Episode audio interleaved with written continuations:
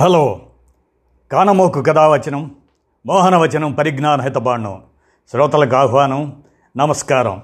చదవదగినెవ్వరు రాసిన తదుపరి చదివిన వెంటనే మరువక పలువురికి వినిపింపబూనిన అది ఏ పరిజ్ఞాన హితబాండమవు పో మహిళ మోహనవచనమై విరాజిల్లు. పరిజ్ఞాన హితబాండం లక్ష్యం ప్రతివారీ సమాచార హక్కు ఈ స్ఫూర్తితోనే. ఫ్లాసెబో ఎఫెక్ట్. వై శ్రీలక్ష్మి గారి వైద్య జ్ఞాన రచనను మీ కారమోకు స్వరంలో వినండి. Placebo effect. ఆస్థాన వైద్యుడి నివాసానికి రాజభటులు పరుగున వచ్చారు. రాణిగారికి అనారోగ్యం. వెంటనే దివాణానికి దయచేయాలని ప్రభువుల ఆజ్ఞ అని మనవి చేశారు. రాణివాసం వద్ద పరిచారికలు ఎదురొచ్చారు. అమ్మగారికి జలుబు పడితం రొంప అన్నారు. కంగారుగా రొప్పుతూ నాడి పరీక్షించాడు వైద్యుడు చుట్టూ పరికించాడు గంభీరంగా తల పంకించాడు. తప్పదు ఫ్లాసిపో పడిపోవాల్సిందే అని ప్రకటించాడు. మూడు పూటలా వాడండి అంటూ పరిచారికులకు పద్యం వివరించాడు. వరనాటికల్లా రాణిగారు తేరుకున్నారు. వైద్యుడికి భారీ నజరానా నింది. కథ సుఖాంతమైంది. వైద్యులను నారాయణ స్వరూపులని ఊరికే అన్నారా? అనుకున్నారు జనం.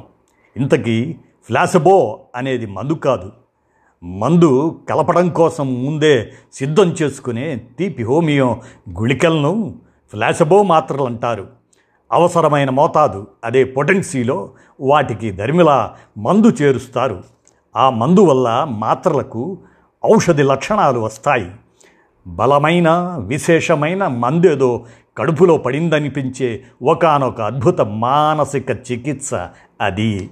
దాంతో రోగం నెమ్మదిస్తే దాన్ని ఫ్లాసిపో ఎఫెక్ట్గా పిలుస్తారు. రోగ భయం వల్ల ఏర్పడే మానసిక సమస్యలకు మనిషి మెదడులోని అమిగ్డాలా అనే గొప్ప రక్షణ వ్యవస్థ చక్కని పరిష్కారం చూపిస్తుంది. క్రమంగా రోగం తగ్గుముఖం పడుతుంది. ప్రధానంగా అమిగ్డాలను ప్రేరేపించే దిశగా ఈ ఫ్లాసెబో ఎఫెక్ట్ పనిచేస్తుంది. కరోనా ఇప్పుడు ముఖ్యంగా మానసిక వ్యాధి. గతంలో అది ఊపిరి తిత్తుల్లో వైరస్ రూపంలో ఆ రూపంతో ఉప్పెను సృష్టించింది. అప్పుడు అది శారీరక అనారోగ్యం. ప్రస్తుతం అది భయం రూపంలోనూ మన గుండెల్లో సునామీని పుట్టిస్తుంది. ఇది మానసిక అనారోగ్యం. తుమ్మినా దగ్గిన అది కరోనాయే అని పెంచడం దాని లక్షణం. ఈ స్థితిలో మనిషికి మందు కన్నా ముందు కావాల్సింది ఒక చల్లని పలకరింపు వెచ్చని ఆత్మీయ స్పర్శ చిటికెడు నమ్మకం. ఒక వైద్యుడి అభయం వ్యాక్సిన్ రెండు డోసులు వేసుకున్నామనుకుంటే మరింత గుండె నిబ్బరం. అది ఈ రోజుల్లో వృద్ధుల మానసిక వ్యవస్థకు రక్షణ కవచంగా పనిచేయటం ఒక పచ్చి నిజం. ఆక్సిజన్ దొరికిందన్న సంబరమే రోగుల విషయంలో అమిగ్దాలను ఉత్తేజపరుస్తుందన్నది వాస్తవం. రోగం కన్నా రోగ భయం పెరిగిపోతున్నప్పుడు ప్లాసబో మాత్రమే మార్గాంతరం. దేశ జనాభాకు తగినంతగా వ్యాక్సినేషన్ను సకాలంలో సమకూర్చుకోలేని నేపథ్యంలో మనం ఆయుర్వేదం వంటి మరిన్ని దేశీయ ప్రత్యామ్నాయ వైద్య విధానాల వైపు చూపు సారించడం వివేకం. కొందరు ఈసడిస్తున్నట్లుగా ఆయుర్వేదం ఆకుపసరో నాటు వైద్యమో కానే కాదు. అన్ని రకాల రోగాలను నివారించడమే కాదు శస్త్రచికిత్సలు సైతం విజయవంతంగా నిర్వహించిన చరిత్ర ఆయుర్వేద వైద్యులది. ఒకప్పుడు అది సర్వసమగ్ర సంపూర్ణ వైద్య విధానం. అది భారతీయ ఋషులు రూపొందించిన వేదశాస్త్రం. అంతే గౌరవంతో ఆ శాస్త్రం ముందు దోసిలి ఒగ్గి ప్రస్తుత సమస్యకు దానిలో పరిష్కారం అన్వేషించడం మన కర్తవ్యం. శాస్త్ర పరిశోధనల్లో ఎన్నోసార్లు సంభవించే సెరిండిపిటీ ఆయుర్వేద శాస్త్ర పరిశోధనల్లోనూ సాధ్యమే. ఒకదాని కోసం ప్రయోగం చేస్తుండగా మరో అద్భుతం అనుకోకుండా ఆవిష్కారం కావడాన్నే సెరిండిపిటీ అంటారు. అంటే వెతకబోవని తీగ కాలికి తగలడమని అర్థం. శాస్త్రం దాని పట్ల గురి ఏర్పడితే ఆయుర్వేదం మనల్ని తప్పక ఆదుకుంటుంది. ఆయుర్వేదంలో మూలికల ప్రధాన ఔషధం త్రిదోషహరం తిప్పతీగ అంది ఆయుర్వేదం. కఫ వాత పిత్త అనే మూడు దోషాలను అది దివ్య ఔషధమే మరి.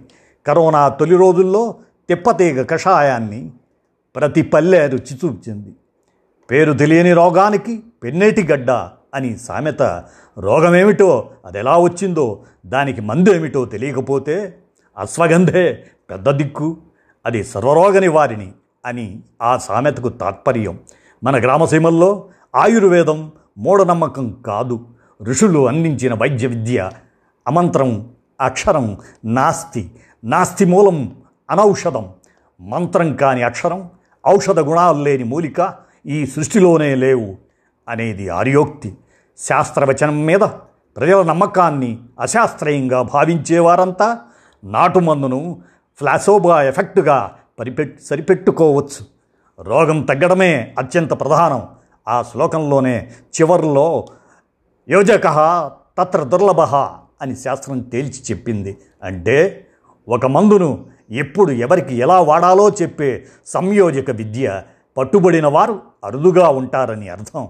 అలాంటి సంప్రదాయజ్ఞుడి చేతిలో శాస్త్ర పండితుడి హస్తవాసిలో ప్రతి మూలిక ఒక సంజీవని అయి తీరుతుంది. అదంతే రామాయణంలో మూలికా వైద్యాన్ని విజయవంతంగా నిర్వహించిన సుసేనుడు అలాంటి శాస్త్ర పండితుడు. మనం గుర్తుంచుకోవాల్సిన సత్యం ఏమంటే దానికి ఆక్సిజన్ అని పేరు పెట్టకముందు దాంతకుముందు నుంచే ప్రాణవాయువును మనం పీల్చుకుంటున్నాం. ముందేమిటో ఆ మందేమిటో తెలియడం కన్నా తగ్గడం ప్రధానం. రోగికి దేనివల్ల రోగం తగ్గితే అదే మంచి మందు. మానింది మందు బతికింది ఊరు అనే సామెతకు మూలం అదే. ఆయుర్వేద మూలికల్లో ఆధునిక శాస్త్ర విజ్ఞానానికి అందినవి అందనివి మరెన్నో ఉన్నాయి. అంటే అందులో మందులే లేదని కాదు మనకింకా తెలియలేదని అంటూ వై శ్రీలక్ష్మి గారు అందించినటువంటి మానింది మందు బతికింది ఊరు ఆదుకునే ప్రత్యామ్నాయ విధానాలు అనే అంశాన్ని మీ కానమోకు స్వరంలో వినిపించాను. విన్నారుగా? ధన్యవాదాలు.